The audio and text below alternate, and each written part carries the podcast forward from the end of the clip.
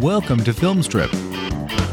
These podcasts are spoiler filled as we discuss the plots, characters, and themes of the films in review.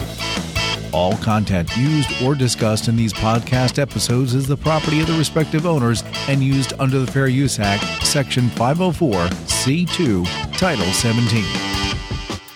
Welcome to Film Strip. I'm Jay. I'm Nick. I'm Irina. And I'm Kurt. And this is our review of The Kindred, starring David Allen Brooks, Amanda Pays, Talia Balsam, Kim Hunter, and Rod Steiger. Directed by Jeffrey Obrow and Stephen Carpenter. Released in 1987, grossed $2.4 million at the box office. Now, if you've been keeping up here on Film Strip, you just listened to a review of Anaconda uh, because Nick decided that Kurt and I needed to watch bad monster movies or something a while back. And so we finally found a good time to put that one out. And yeah, for the most part, we had a lot of fun kind of poking at that one and, and laughing and stuff. But Nick, you claim and have claimed for years to have a very vivid childhood memory of this. So please do tell. Well, it's one of these movies where my dad used to just record a ton of stuff on HBO when we used to have the free trials. And I kind of slightly remember just watching this with him one night. And then it got recorded over because then we started recording every episode of The Simpsons. And the reason why I remember this was because this was on the season three VHS. And for whatever reason, the ending of this movie was like in between two episodes. So I'd be watching, I don't know, like something with like, you know, maybe Homer meets his long lost brother. And then all of a sudden it's like we get the end of this movie where the lady's getting pulled out of the, uh, you know, the underneath the house and then the guy lighting the fire with all the little ones. And then it goes on to like, uh, Skinner dating Patty. I mean, it was like the most random thing, but I, I, watched it and I just remembered like always seeing this like ending part. And then for years it was bugging me. I'm like, what the hell was that movie? And I joined like so many different movie forums to kind of give like my retrospective memories on this being like, it's a movie. It's got like these little black creatures on it. And it's someone crawls out from underneath like the porch who got pulled in and dude likes smoking cigarettes and he pours lighter fluid on a bunch of stuff and lights the house on fire. And it took like five groups in five years. And then finally somebody said, I think that's the kindred. And I'm like, no, that doesn't sound right. And then I found it on YouTube and I was like, holy shit, it is that movie. And I don't know, it's just one of these ones that have come up and it was either going to be this or we were going to do like something like what? I don't know, like something like really Oscar worthy. Like we were going to do Crash it was either Crash or this. So this this is the more believable movie. So we're gonna go with this one. I'm so glad you blessed me with this one. yeah, Irina, we brought you into this fold because I don't know. I felt like torturing you. I don't know. I just thought you might you might uh, get a kick out of the uh, supreme and total wackiness. But have either you or Kurt ever heard of or seen this before? I sent you random YouTube leaks uh, a week ago. no, no, never heard of it, never saw it. Um, I, I, do love the cover photo. I thought that was fabulous. But um, no, you sent this to me, and I was in the middle of doing a lot of sewing because uh, it was it's April 2020 right now, so that's kind of the thing. Um, but I, I managed to make it all the way through, and and I, I have words, but uh, never saw it before, never even heard of it. Yeah, I'll echo that. Never heard of this until you said, "Hey, we're doing this uh, random cheese movie, uh, The Kindred. Uh, you want to do it? Yeah, sure. Why not?" And I, after watching it, I know why I never heard of it. yeah, I, here's the funny thing, um, because Nick, you've you've had this conversation with me too, trying to get me to figure out what this movie was. I don't know for years too, and I'm like, man, I had no idea. Amityville three, I don't know. But sitting and watching this with my my wife, who did sit and watch it with me oh, uh, the other night. Um, oh no! I'll tell you, Thank God for a lockdown, dude. You might be single right now. Seriously, is she still at home? Did she go socially distance elsewhere? the, last, the last I heard, she was still here. But watching this with her, I realized something. I've seen this movie before. No. and, I'll, and I'll tell you how I know I'd seen it before uh, back before there was film strip, I used to just do this with my friends. Like we would watch movies on the weekends, and when we would all get together at school, or in this case at Boy Scouts, and would be recalling what we had recently seen, everyone would have a story to tell and would do kind of like sessions. They would just tell sort of their story of it or whatever. And my good friend Joe Smith, um, that's his actual name, uh, who and he's not listening to this show, so I have no fear of this anymore. But Joe told us about this movie about there was like this genetic mutant baby, and they were in these jars, and I, the way he described it sounded a lot like one of the Amityville sequels. It might even be Amityville three. And I was convinced that's what he meant, but he said, no, it's, it's called The Kindred. And I remember uh, seeing this on one of those free HBO weekends too, or something like that. I remember seeing this once when I was a kid because watching this again, I'm like, I remember this scene. I remember that person. I remember that goofy reel to reel. Because years later, when I got my hands on an actual reel to reel, I was like, oh, yes, I know this from pop. So I had seen this somewhere before, but clearly had committed none of it to memory other than evil mutant child thing coming at me and i think i knew that like that vhs cover which is kind of the poster for the thing the baby bottle with the mutant inside of it which got me how can you not you know remember that once you've seen it so i had seen it once before though i i did not remember it the thing that i took away from watching the opening of this movie and getting into it is that it took five people, an entire five people, admittedly, who wrote this. And one of them was the guy who wrote Psycho. Please explain to me how that exists. well, I wish I could. I don't think any of us can. the really good parts of these this movie must belong to the writer of Psycho. I'm just saying. I mean, the thing is, the people that worked on this, the, the, actors, a lot of the production, the two directors have gone on to work again. Now, Jeff, Jeffrey Obrow kind of just stayed in schlock horror and stuff like that. But Stephen Carpenter has done television for years. He did Grimm. If any of y'all watch that show, that's kind of his baby. I mean, he's done a lot of stuff. And Stefano, in addition to having written Psycho and adapted it from the Robert Bloch novel, like created the Outer Limits and stuff. So, like, I get like how he's associated with this, but I kind of feel the same way, Irina.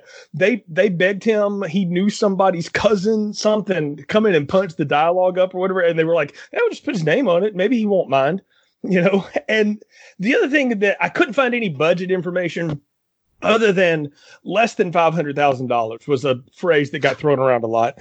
And I think I can believe that. And the fact that it made 2.4 million just tells you where we were in 1987 in horror, which by the way is the same year that Nightmare on Elm Street 3 and Hellraiser both came out. And those movies weren't made for a lot of money either, but there's a little difference in quality, I would say. Well, what you're saying though is the Kindred is actually more profitable than Justice League. it in pure percentages, yes, Bernie Madoff. So. And dollars, and dollars. Before we started recording this, I kind of went back to um, a, a, review that I just did with Brian for Empire Records, which has become like a cult classic, which I know you, Jay, will refuse to watch.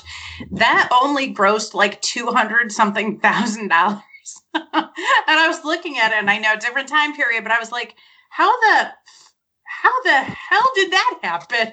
All right. Well, Nick, since this is your baby, literally in so many ways, um, we've we've tasked you with the plot summaries. On Amanda's deathbed, she requests her son John to her side. She requests him to destroy all the lab notes from her last experiment. She also blurts out that he had a brother. At the funeral, John meets Melissa, who claims to be his mother's biggest fan. Together with some of John's friends, they go to Amanda's house but none are prepared for what they find there. His monstrous tentacle baby brother, we will call the baby brother Kurt. Now he has to go get his mother's greatest advancement in human evolution before the mad scientist, we call him Jay, gets to him first. Some of this other stuff happens. People run around a house, and in the end, a giant Kurt comes out through the floor and pulls down somebody and then ends up getting killed, but not before he kills Jay. Then John goes back into the house at the end and then burns it down and then he leaves. They end up going to get some ice cream and they all possibly got an inner ear infection. And that is the secret. all I want to know is, Irina, are you the um, biggest fan or are you the put upon girlfriend of the lab assistant? Because I assume Nick is John in this uh, whole scenario. So well, I don't oh. want to settle for being Nick's girlfriend in a movie, so I'll, just be, you know, her biggest fan. biggest fan turns into a fucking fish monster. Oh my god, it's so good too. okay, so let's talk about this, and I'll try to walk us through it as best I can. Don't hurt Here. Don't trip. I, I just remember the start of this movie, and I, I don't I don't really understand what happens. So I'm going to lay out what I think happens, and then I need one of you, coherent people, to please tell me where I'm wrong.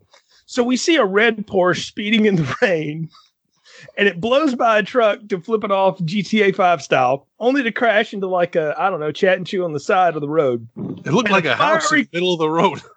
Right. I mean, it's like the wraith happens again, but the guy lives or is intact somehow, but he's brain dead. So the ambulance driver gets run off the road by the old guy that got passed by the Porsche so that the old guy can take it to Rod Steiger, who's the evil doctor we find out, but the ambulance driver's in on it too, and he gets sacrificed to some mutants later. I think that's what happens. Is that the setup of this movie? That's Yeah, the yeah, s- pretty that's that's the setup, and it's one of the weirdest things how uh, the setup has nothing to do with what comes after. Keep waiting. For, I kept waiting for it to call back. It's like, wait, is he making zombies in the basement? Is he some kind of Frankenstein? Doesn't matter because it never comes up again. It's totally like one of the later Simpsons. You know, speaking of the Simpsons, you know, it's like one of the later Simpsons, you know, episodes set up where like the beginning of the episode has nothing to do with the entire rest of it. It's basically the same thing here, where it's like, oh, let's have it. I mean, I, I was, I mean, even bringing up the movie Crash. I mean, I don't know if you guys ever seen the one with um the earlier Crash movie. The guy, uh, what's that director's name? Uh, Cronenberg. Yeah, it was almost like I felt like I was watching that where I'm like, this is really weird. And then all of a sudden get to this hospital scene. So I was like, okay, I think we're in the right movie. But yeah, it was a totally just one of those random openings that really doesn't make sense. But hey, maybe they borrowed someone's Porsche and wanted to crash it. So good for them. You know, at this moment, it's just you know the body snatcher. Um, really, that's what I'm calling the because he's not really an old guy. He's a really tall blonde guy with a mustache who shows up to punch the ambulance driver and and, ta- and take off the the brain dead body. Um, and it, it we get some of it back. We get some of it back when we go into this doctor's lair where he's got all these weird ass creatures. I don't know what they are, but that it, it's you know our Frankenstein moment here.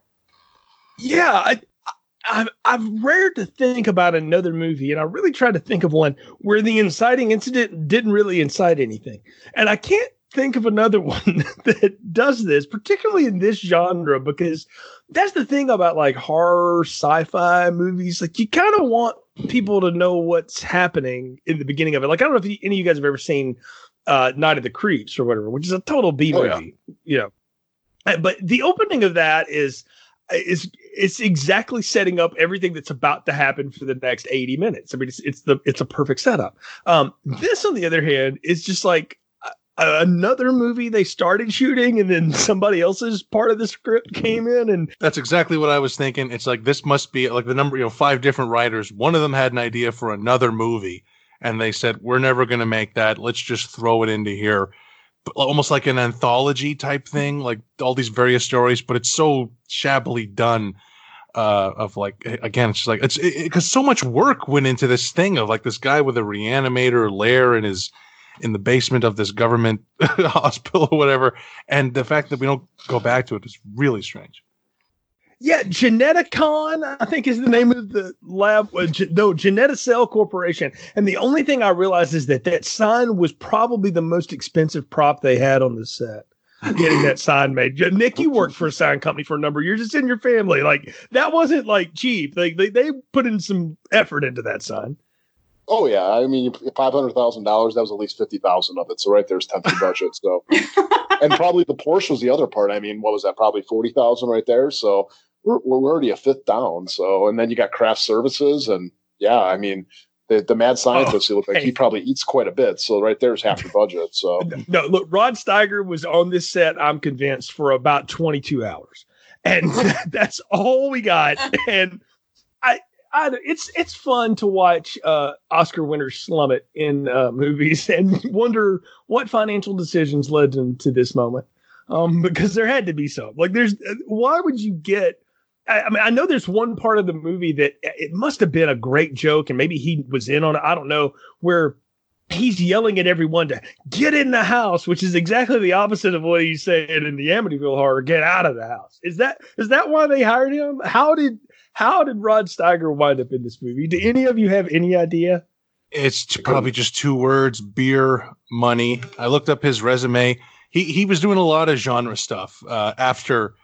I mean, this guy. This is it's, it's not. He's not just some schlub. This is guy's been some of the biggest movies uh, ever, like On the Waterfront, Longest Day, Pawnbroker. He played Napoleon in Waterloo, and of course won an Oscar for one of the better performances ever in movies in The Heat of the Night. And right after we meet him in this movie, he's got his hands inside of a cat's guts. yes, yes.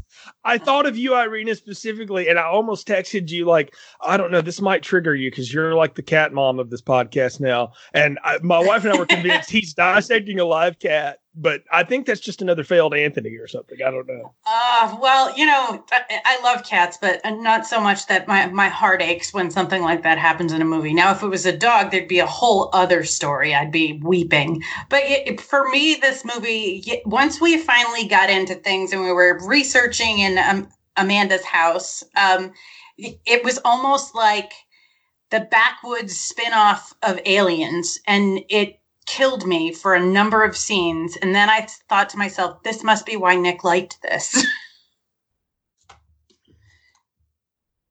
yeah, I mean, you're, you're not wrong. I mean, my, my, my, memories of this, I mean, I'd like to sit there and say I like this because I didn't even know what the hell this movie was until I started watching it two days ago.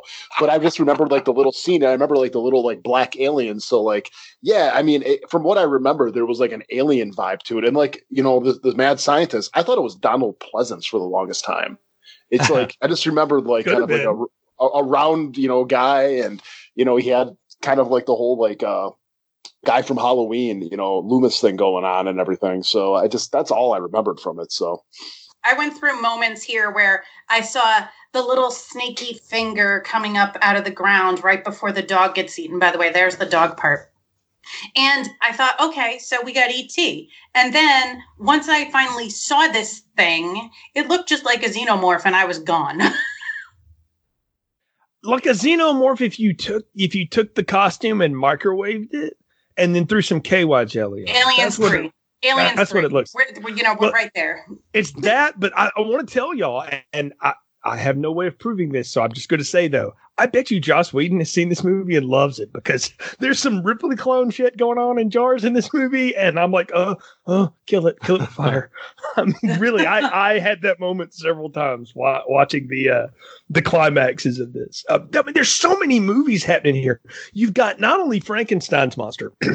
you got Bride of Frankenstein because biggest fan is like poisoned with some I don't know fake drug, hypnosil, something or whatever, and she's barely alive. So when you kiss her, she tastes like a shrimp. I don't know what that means, but there's that, and uh, then she becomes a fish at the end when they finally can't cure her enough. I don't know. It's and when the goo gets on you, that infects you. But apparently, being having your face bitten by one of these things doesn't do anything to you because girlfriend gets one out of the sink and she's totally fine at the end of this. I, there's so many things going on in this movie. You've got your creature feature again. You've got Alien. We've got Frankenstein shit going on. Um, I, it's it's and then you've got like the evil corporate lab guy too. And the thing that would have made that I don't want to say work, but for lack of a better say, the, the, the thing would have made that work a little bit is if you realize like he had some sort of deal with the military to get money for this. Like I don't understand what Dr. Lloyd's angle is other than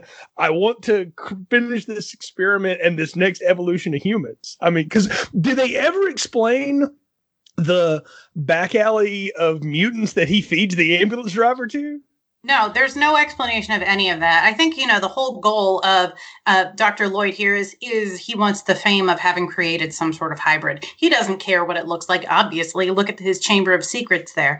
Um, but uh, you know, it, it's it's it's just he wants he wants the glory. So let's talk about our leading man here a little bit. John, Dr. Hollins, John Hollins, David Allen Brooks. Have any of you seen him in anything else? Because I was getting this whole greatest American hero vibe off of this dude. or chips. No, I no, I have not. That's a no for me. I've never seen him before besides this. It'll be a no for me as well because I do not have the same the, the same movie library in my brain that the rest of you do. The thing is, though, I looked him up because I was like, I, did, did this? Did any of these people ever work again? Was like my question. Actually, it was my wife's question. Did any of these people do anything else ever again? And I was like, yes, Rod Steiger, of course. But she was like, yeah, but none of these other losers, right? And I said, well, actually, hold on. And I started looking it up. And when you look up this dude's filmography, y'all, you're to be blown away by this. He was in Manhunter. He was in Castaway. He was in The Doors. He's been in uh, the show Numbers. He was in CSI Miami for a little while. He was on ER. This guy has worked for years, for decades. He was also in Jack Frost too. So let's not give him too much. And I'm not talking about the Michael Keaton one. I'm talking about the Killer Snowman one. Uh, but he was in Melrose Place for a little while. I mean, this guy has worked for decades now, and I, I just get him as like bland late 80s leading man kind of thing. That's that's sort of what he has going. But again, William Katt was kind of my, my point of reference for him with that gorgeous gold mullet he had going on. it was a beautiful head of head of lion hair. You know, it's funny if you look at the list of actors that are are in this movie, and you go to Talia Balsam, she you know, she had a, she's had a great career. She was in Mad Men, and you know, she's George Clooney's ex-wife. So we have, as you said before, uh, the people went on to do things. what what were they yeah, they doing here? George Clooney. hey, you know. well, the the you know Kim Hunter, who's also in this too. She was Doctor Zira in uh yep. Planet of the Apes as well. So, and she actually uh reading about her her whole uh, history too. She's actually got two stars on the Hollywood Walk of Fame Eat your heart out, Donald Trump. we get the the setup though that he gets the call, or I think his actually his what is uh, Sharon to him? Like they're not married, but is she his significant other? She seems to be. I don't I don't know. Whatever. Sharon gets the call at home with the cute dog that almost answers the phone for her, and we find out mom's out of the uh, the coma or whatever. So we're going to go see mom at the lab at the lab and or the hospital rather, and that's when we see Dr. Lloyd and his evil intentions come to light. And we go see mom in the hospital. And I love how like her dying words are like, I never told you but I went for a drive one day to destroy everything and I didn't burn it all well. You need to go take care of it. And then, like, your brother, it's your brother. And this man is left so confused this whole time. But what I am blown away by is this actor's ability to, at no time, at any bit of the information that is unveiled to him, does he emote at all. Ever in this entire film, he reads it all like he's reading an insurance commercial. Yeah, that, that yeah, that's, a, that's a hell of a scene. Uh, that scene has one of the standout moments for me is one of the most le- the one of the least graceful cuts I've ever seen in a movie. Like uh, in 2001 has one of the best where the you know throws the bone in the air, turns it into the weapon satellite. In this, Hollins' mom is dying. Her machines start making the flatline noise, and just as they start making the noise, bam, smash cut to the funeral already in progress. Not a fade, not fade up, fade back in just smash cut to the to the priest talking about her, and I God that made me laugh. There's a lot. There's there's there is a couple moments that did make me laugh for the wrong reasons, and and that was one of them because like I've edited like two videos in college, and I would know that you, even an amateur wouldn't do that. Yeah, I was gonna ask, like, did they just have the funeral like immediately after? Because it looks like people put on a tie and just went outside. I mean, there, there, it's um, and it's almost like they're trying to recreate that Nightmare on Elm Street funeral stuff too. That I've seen that. I mean, you have the the priest actually giving the lesson as part of this, and I, droning on and on about, and we'll now release her into the waking arms of you know whatever. Meanwhile, notice no one is crying, even her son not a tear, not one bit. Um, and then he meets her biggest fan, which, if anybody ever says that, has that ever gone well in cinematic history? I'm going to say no. no, I don't think it has. Misery, maybe. I wouldn't say that went well, Nick. So I, I think, I think well, he, he, he, wrote he wrote a book out of it, so it did work out well for him in the end. I mean, if we're gonna no talk about accomplishments. I'm going to give you the Rosie Sunshine Award for finding the positivity in that, Nick. Very good. Yes. Well, so. you, you figure after Misery, okay, he wrote a new book. He's got a bunch of new life experiences, and he was probably a couple inches shorter, so he got to go out and buy new wardrobe. So there was a lot of wins there. so we get to go back to the old homestead, which is never a good idea either. And I don't. This house looks like it's been used for a lot of things, but Nick, the thing it reminded me most of was the original farmhouse in the first Critters movie. Did you get a little bit of that off of it? Oh, totally, totally. Yeah, that or or it was one of the houses in one of the Hellraiser movies. It could be that too, but either one. But I love how he's showing his uh, again his SO around the place. And let me show you my old childhood bedroom. And it's all set up like, again, Frankenstein's lab or something. That should have been sign number one. Maybe we need to go. Maybe this is not a good idea to go complete mom's work here at this moment. Which, by the way, looks like she died in the morning. The funeral was at ten, and we're there by eleven thirty. yeah, I mean it's it, it's efficient. I mean, I, will I'll credit them. I mean, they're getting this done as far as like she dies, buries, and getting out there. I mean, hell, why, why take weeks? Let's get it done in a day. So it's you know, pretty efficient scientist there. He took his entire scientific team with him up to his his dead mom's house for some reason too. Yeah, right. Like I, I, love how this guy has that much control over his corporate uh, lab team and his postdocs and all this stuff. Which I'm starting to think like, is this somehow tied to a university too? Because they like some of these people are still in school or whatever. But he gets them all to come up there. We got to talk about these people real quick, okay? So you you've got uh, Melissa again, the the tireless researcher, which we find out the reason she can't ever sleep is because she's basically dead um, already. um, you got Sharon, the significant other, who I, I don't know know what role she plays. Uh, then apparently she uh, is good at I don't know fixing breakfast. Then you have Hart on the lab team, who's like in a Friday the Thirteenth movie, his head would have been chopped off by about minute twenty five. Um, we know that. Then you have Brad, who's trying to quit smoking and invents weird things that don't work. So he's like his uncle lives in New York and bought a gremlin once uh, for Christmas. And then you have Cindy, who is the only one that seems to know what in the hell is going on. And she's John's assistant. And when I thought she had died, I was very angry at this movie because I was like, man, Cindy's the only person keeping these people like moving forward at all. And their whole team's going to fall apart now, but at least she lived. Yeah, it's a total cast of characters, but kind of what I was getting a little bit of vibes was was I don't know if you guys ever seen Prince of Darkness by John Carpenter and kind of like the whole like student aspect and like them doing experiments. So I was kind of getting a little bit of that coming off of here with uh, him having a whole team of uh, you know people. But I guess that's you know pretty 80s though as far as going that on because he just bring up like oh group of scientists. I mean obviously you got Ghostbusters. You know we're talking about Prince of Darkness there.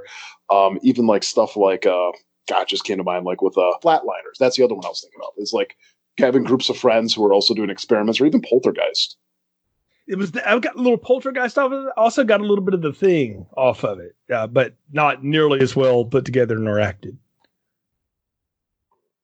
Yeah, and another thing about this movie it was weird is this bizarre setting and mix of the genre. How it's the cat, it's the going out to the cabin in the woods, and yet what occurs in the cabin is a pure sci-fi thing that normally happens on a spaceship, and yet it's happening in this lake house and it was uh, again th- this movie does not know what it wants to be.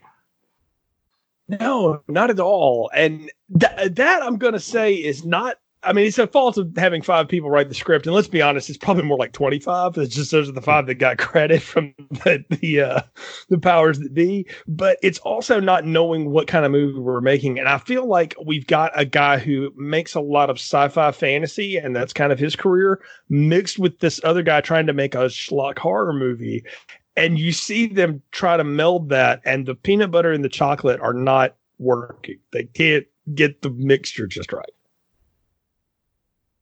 Yeah, this is one of those movies that, like, you know, you see on Netflix, like some movie that's just called Alien, the most generic type titles, like, you know, uh, Shark versus uh, Ape, you know, Alien Exterminators, where it's like, I never heard, I never saw a trailer for that, and you're never going to. no, not at all. Um, can we talk about the the reveal of the tentacle monsters though? And then I have a question. So Anthony is the main monster thing, right?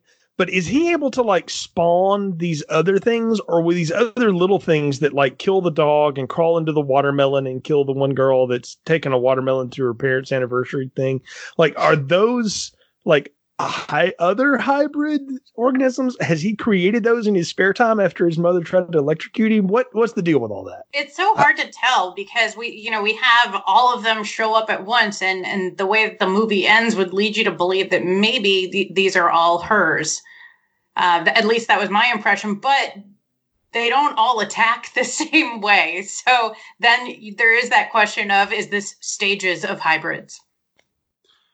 I always got the impression it was the same. We're see, basically we're seeing the same monster for the whole movie, except for that little uh, tag at the end. But I just know they got their they got their fifty bucks worth of rubber out of that tentacle. We we see it a lot. The creeping out from the side, wrapping around the dog, or you know, touching the uh, the watermelon, which gets into that uh, that scene that's that's not too bad. There's there's like a good two minutes in this movie. That scene in the car with the watermelon which uh, I, I'm, I'm glad I don't eat watermelon because that scene would have put me off it forever. When you see a watermelon start writhing and burst open like a like a like a plate of eels in you know in Indiana Jones in the Temple of Doom. But that, that scene isn't bad. With it's a nice little action scene, the car careening out of control while she's being. It's like a it's like if the face hugger scene while someone's driving a car. What it- it's yeah. like a it's like a Freddy's nightmare. That's what that is. I mean, It's that, exactly. I- I- yeah, yeah. It's it's a Nightmare on Elm Street gag, which I liked it too, Kurt. I'm like, you know what? That's actually well done. That was well shot. I don't know which one of you did that, but that was well Yeah. put together because you knew that girl was dead meat because all she would talk about was impressing her parents with a watermelon, and I'm like, honey, uh, they just kind of probably want to see you there. so, um, but uh, you know, at this- I, I at this just question what her childhood was like. It's like you're going to impress your parents with a watermelon. It's like, uh, I don't know. It's that's that's a weird thing to impress anybody with, unless It's a delicacy. I guess I don't. know. do we know where this is taking place either like what geographic location this is in Nope, not at all. it looks like Yeah. it could be like DC government lab. Then all of a sudden, it you know could be Missouri. Who knows? it could be out where you are Irina it could be northern virginia I was going to say Virginia. It felt like eh, pretty close to the government area, but then you go a little bit west and you get a little bit, you get a lot more rural as you go. We can we can call it West Virginia. It feels a little bit more West Virginia than Virginia. Come on now.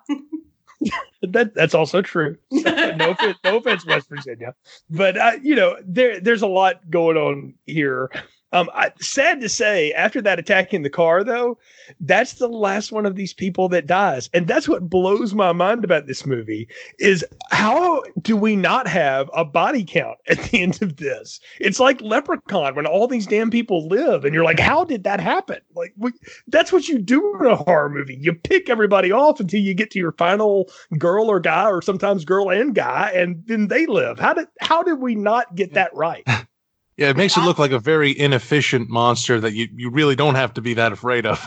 Well, remember, we're not supposed to be afraid of his brother.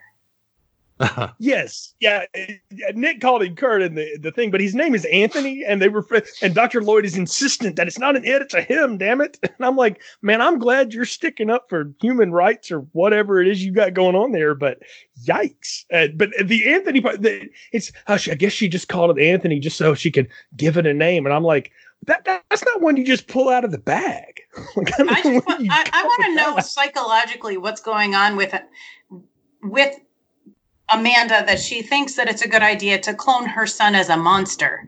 Um, and you know, I'm just going to keep saying monster, and I know we shouldn't be saying that about him, but uh, it, it, it baffles me through the entire thing.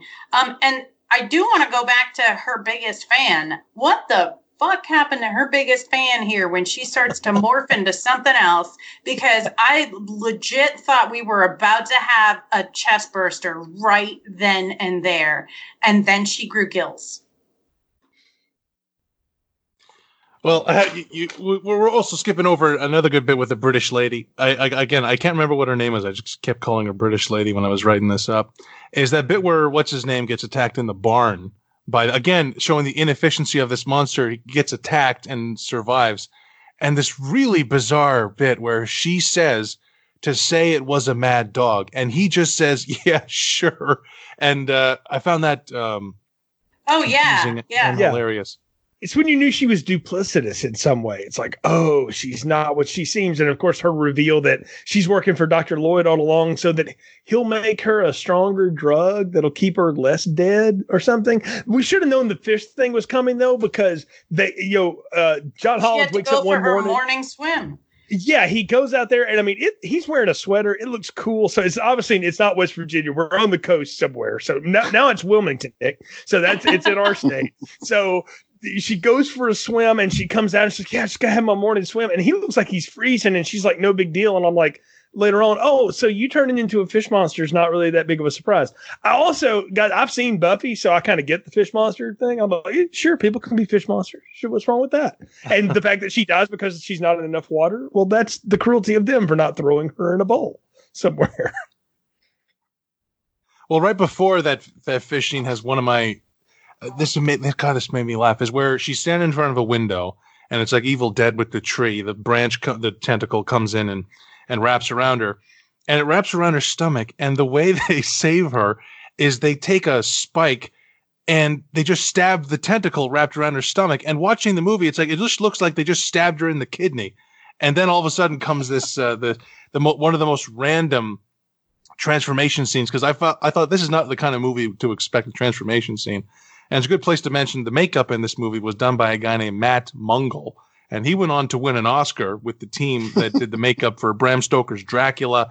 He was nominated a couple more times. He did the makeup in Ghost of Mississippi and, and Schindler's List. So I, th- I think he's probably the most successful person to come out of this. But that fish scene, it is the coolest thing in the movie because it's like genuinely good the way the gills like open up all in the camera.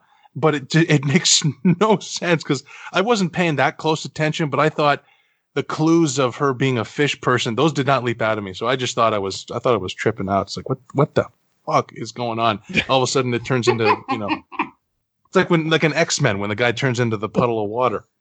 Yes. Yeah. It's just out of, it comes out of nowhere. And I, I don't know. I, I mean, I guess they dropped enough clues because my wife had the same reaction you did. Like, what? And I said, no, no, no, no. He said earlier she was like kissing a shrimp, and she looked at me. and She said, "What does that even mean?" I said, "I, I don't know." Oh, that's said, true. I, yeah. I completely forgot that because you know, as, as Kurt just said, I was kind of watching it.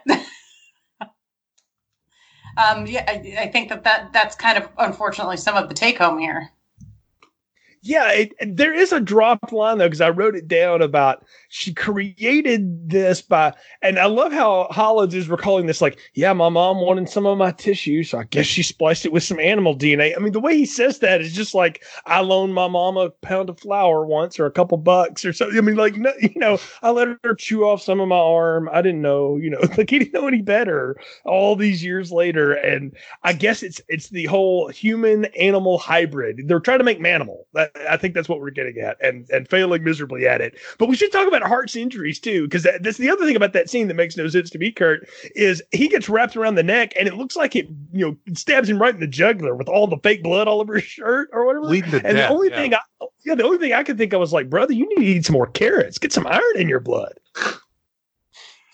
Yeah, again, it is very confusing what this monster does. It aff- it affects every person in different ways. It suddenly turns this woman into a fish monster. It it you know rips this guy's neck apart. Tur- like the impaling into the face bit in the car that didn't happen again to anyone else either. Yeah, it has multiple ways to kill all of a sudden. And it's like it can't decide what to do. And that was my question. And Nick, I'll put it to you because you seem to, to be, you're the originator of this whole thing. Is it killing or is it defending its turf? I think it's just trying to make friends because I honestly really don't know what else he's trying to do. I mean, he turned her into a fish lady, so maybe he's just like, hey, you know, I I like to get wet, so I'll get a lady who gets wet. I don't know. It's uh, that Damn, could go a lot of different there. ways. yeah, but um, trust me, you guys. I, I've been keeping my mouth shut because you guys have been setting me up with so much stuff, and I'm just like, I'm gonna be good and not bring this anything up Now's here. the time to go for it. Yeah, but I think it's Well, yeah. clearly the time to go for it.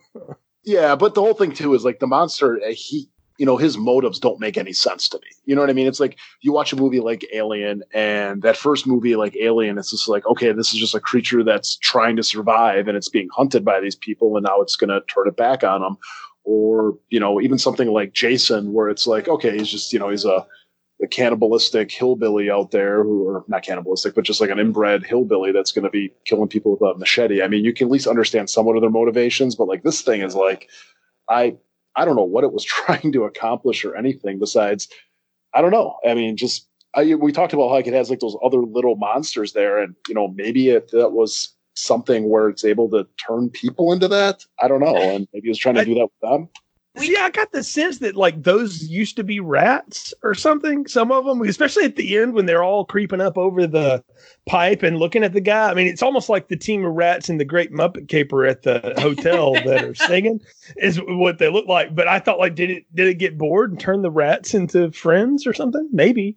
Well, you know, you have to think about um, Amanda disappeared from its life. I'm going to say it. I'm not going to say Anthony it, its life uh, suddenly because she had a heart attack, right? So it, has been by itself. It hasn't had its little lullaby to soothe it to sleep, which happens to be the same lullaby that was sung to John when he was a kid to calm him down. Uh, it, also, the kryptonite of this this thing. Um, so you know, he probably did attack the rats and kind of turn them like a vampire. Interesting that you say rats. Maybe they were frogs. We we have no clue at this point because we've got this this whole yeah. uh, other area of a of a swamp that that we lose people in. I'm going to yeah, call it a can I just, It's really a big effing puddle. Yeah, if that much water is underneath your house, underneath the foundation, there is no way that those floors are in any condition to walk on at all. I'm certain of that. Yeah, it's basically like a giant sinkhole underneath the house. Yeah, it made me think it was Louisiana, maybe with all the water underneath the house. But yeah, it's weird how the yeah the floor caves in, and all of a sudden it looks like, like we're in a we're in a cabin in the woods. And then all of a sudden it looks like the descent, where we're in this this this cave formation of, of rock underneath the house. And I think it's inter- uh, interesting to point out with that whole thing with the fish transformation and the tentacle. From that moment, this is a, it's an hour fifteen into this ninety minute movie, and that's when I do think the movie does start to pick up a little bit. Like I feel like they made the whole movie just to get to that 15 minutes. But I thought if they made a whole movie where the whole movie is about an alien thing surviving in this cabin in the woods to get from this tentacle creature, this might have been a decent monster movie. But the fact that they cram it all in the end, that's that was such a bad call. Yeah, that's the thing about these movies. Like you can tell real quick, like this is trash, and you know, it, it, can it be fun? Is the whole question. Can you enjoy the ride to get there? And the problem is, is most of them like the ending is just really flat. Like they just they run out of money, they don't know what to do, they just end these things. This one, like all of the good part was the end of it, and it's what makes me think like this really would have worked a whole lot better as like a 22 minute television outer limits kind of episode. Oh, yeah. and it, you could set all of it up in a car ride out there. Mom died and said we need to go destroy the journals. But what's in them i don't know. Something about a brother? I don't have a brother. And then you can play the rest of it out at the house.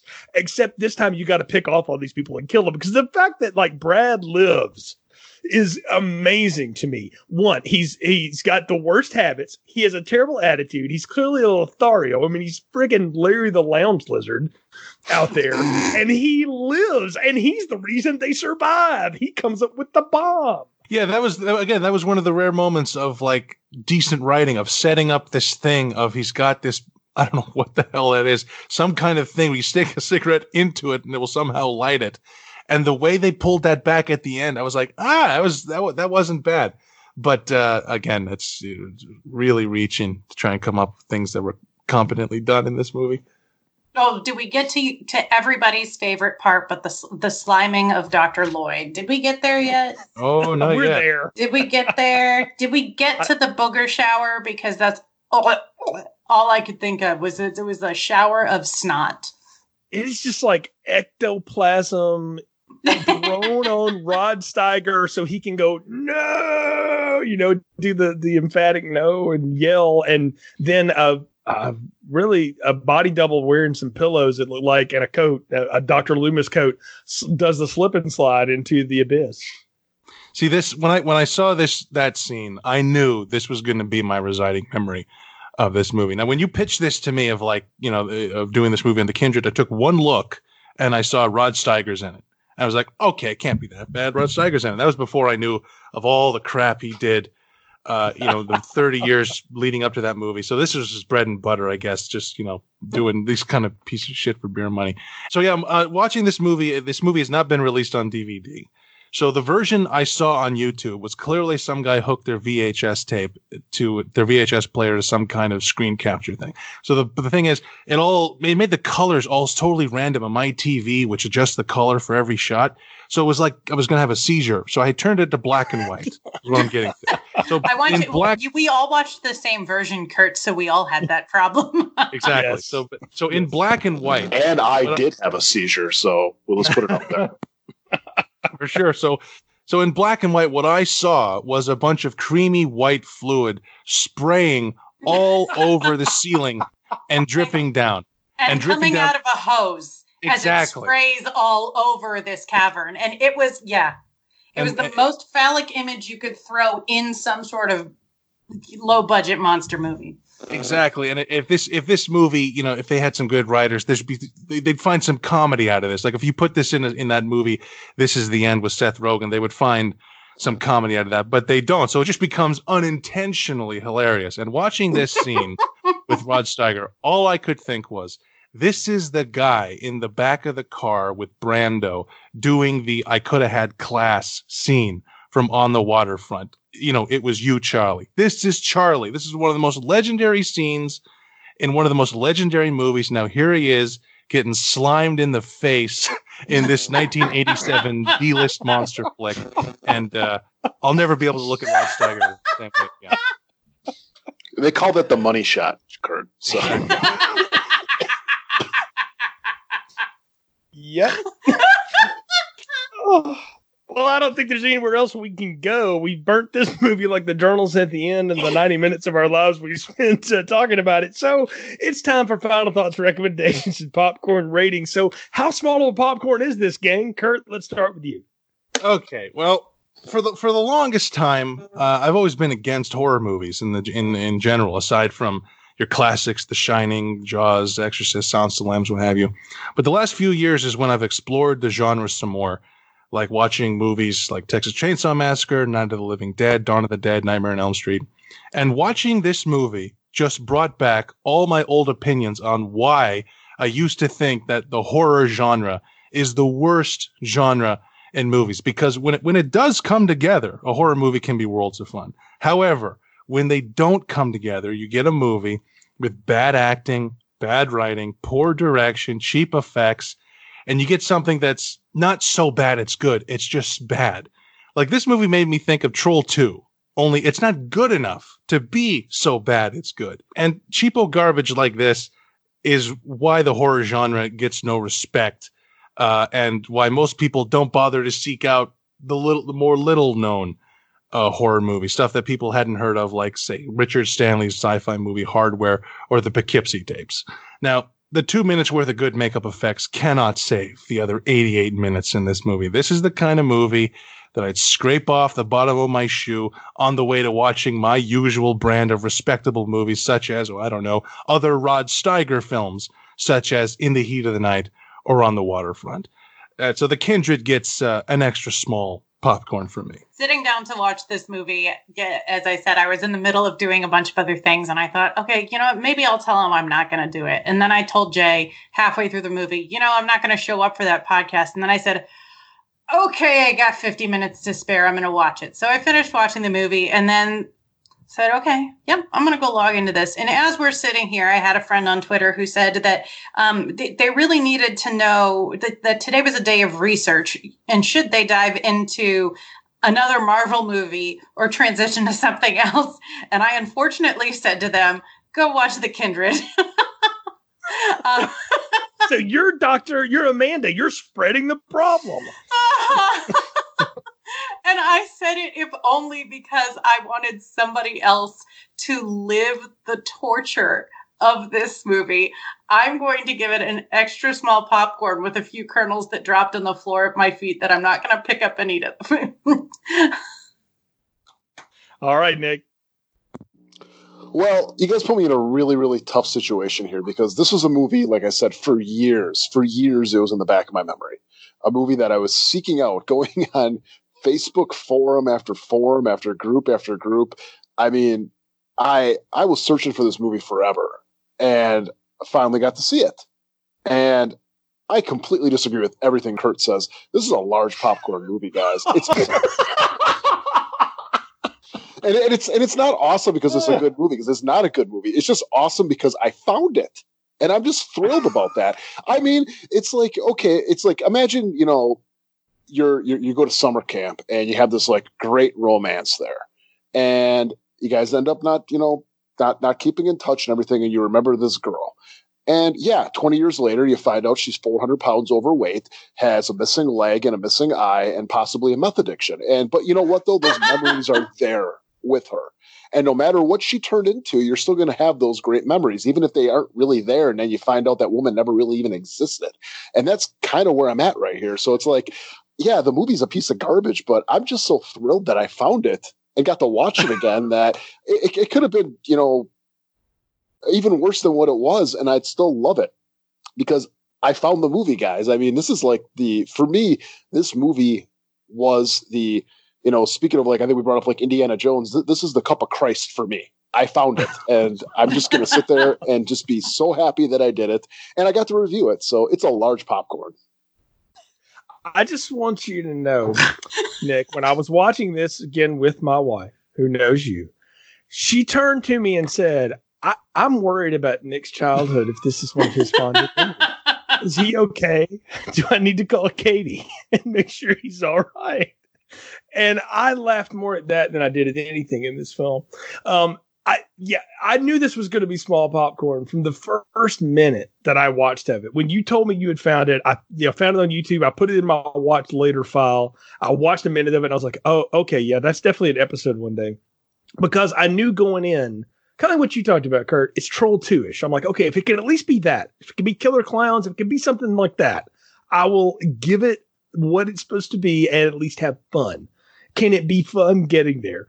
The problem is, is that the fun all happens in the last 10 minutes. And what leads up to it doesn't make any damn sense at all. Like there's no way to unravel the 15 people, whatever it was, that tried to mish this thing together. And the the thing is, is you've got people in these movies, and we didn't name all the actors, name drop them, but every one of these people worked for years. Some of them still working today. They clearly tried. They failed miserably because there was nothing for them to do. Uh, Rod Steiger giving a bad performance a, in a schlock movie is just something I've kind of come to expect from him, and I just have to set aside that yes, this great Oscar winner and thespian is slumming it with us, you know, in this movie. Uh, but I, I just wanted it. Could it be fun? And it, unfortunately, it's just not enough fun. The, the car kill scene is great. Um, the idea here, though, y'all, I'm gonna say something a little controversial. I think this is one that, like, you want to go dig something out of a dustbin and give it a give it a modern spin. I think there's something here that you can make a competent movie out of the idea of this. You just got to put you got to put a little bit more money into it, and you got to have a through line that you can follow. So don't start with a Porsche crash out of nowhere and maybe explain a little bit more of the motivation and something like that. And I think you've got something. But as it stands, the Kindred is small popcorn and it's it's bad and it's uh, uh it, it's not I, I can't do what Irina's done to tell other people to watch this consciously because I I had two other people watch it. I mean I, I feel like I did that to Kurt and you to do this, but I knew it would be fun to talk about with y'all because I I I knew because Kurt, Nick, and I had so much fun picking apart the goofiness that was Anaconda that maybe this could be the same. The problem is that this movie doesn't have any of the, the tongue in cheek fun that that movie had in it. It's um, also and missing J Lo's ass. yes, that that's also a prominent thing that's missing here too. So, uh, but maybe you could remake it with J Lo. I would go for that. You know, maybe let her be Dr. Collins. We try that, you know, sure. Uh, Gloria Estefan can be her mom that dies randomly in the hospital. See, I've just cast the whole thing but it was certainly a lot of fun talking about it with the three of you. So, Nick, I, you know, we didn't dig it, but man, I, if you're happy with it, well, good. This is one for you. So, it, enjoy. I'm glad you got to have fun. I gotta, I, dude, it, this this is like one of the ones I got to pick. I, I very rarely yeah. get to pick some of these. So, if I come on here and I just go and say it's a small popcorn, I, I'm not going to keep on getting the pick any. So you know what? I'm going to polish this turd, and I'm going to try to give it to somebody like a like a prize watermelon. Man, it's it's it's a lot of fun. Well, I hope it's not one that you left laying on the counter uh, next to Anthony's experiments. That's all I can say. So, oh, folks, it's been so much fun. Thank you for joining us on this latest episode of Filmstrip. You can find more episodes on our website, filmstrippodcast.com, as well as feeds wherever you can find and subscribe to the show. Google, Spotify, Apple, Stitcher, you name it, we're there. You know, not only do we do this and stuff like Anaconda, we actually do some classy flicks. We, we've done some Kubrick movies. We've done the Alien movies. You want to go back. We've done some Marvel movies and some other fun stuff. Some Star Wars movies. Well, I said we did good movies. I probably shouldn't talk about the last Star Wars movies, but anyway, um, you know, you got all kinds of stuff in our archives that you can check out and enjoy. You can follow the show's social media at Filmstrip Pod on Twitter and Instagram, and Filmstrip Podcast on Facebook. We appreciate the support. So until next time, for Nick, Irina, and Kurt, I'm Jay. Thank you for listening to Filmstrip. Thank you for listening to Filmstrip. You can find more episodes on our website, filmstrippodcast.com. The Filmstrip theme music is produced and performed by Frozen Lake 121. All content used or discussed in these podcast episodes is the property of the respective owners and used under the Fair Use Act, Section 504C2, Title 17. Three, two, one. Welcome to Filmstrip. I'm, I'm Jay. Nick. Fucking Christ. fucking hate you. First you take a half hour to get this shit going, and then you fuck it up on purpose. Fuck. God damn it. I hate you. so hard. I hate you so hard. Oh, this is going to make the show. okay. I'm gonna puke. Yeah, You- okay. You, guys know that Kurt's a professional, right? Like we're chewing up his fucking time here. Hey, and just like Rod Steiger, he's slumming it with us. So what?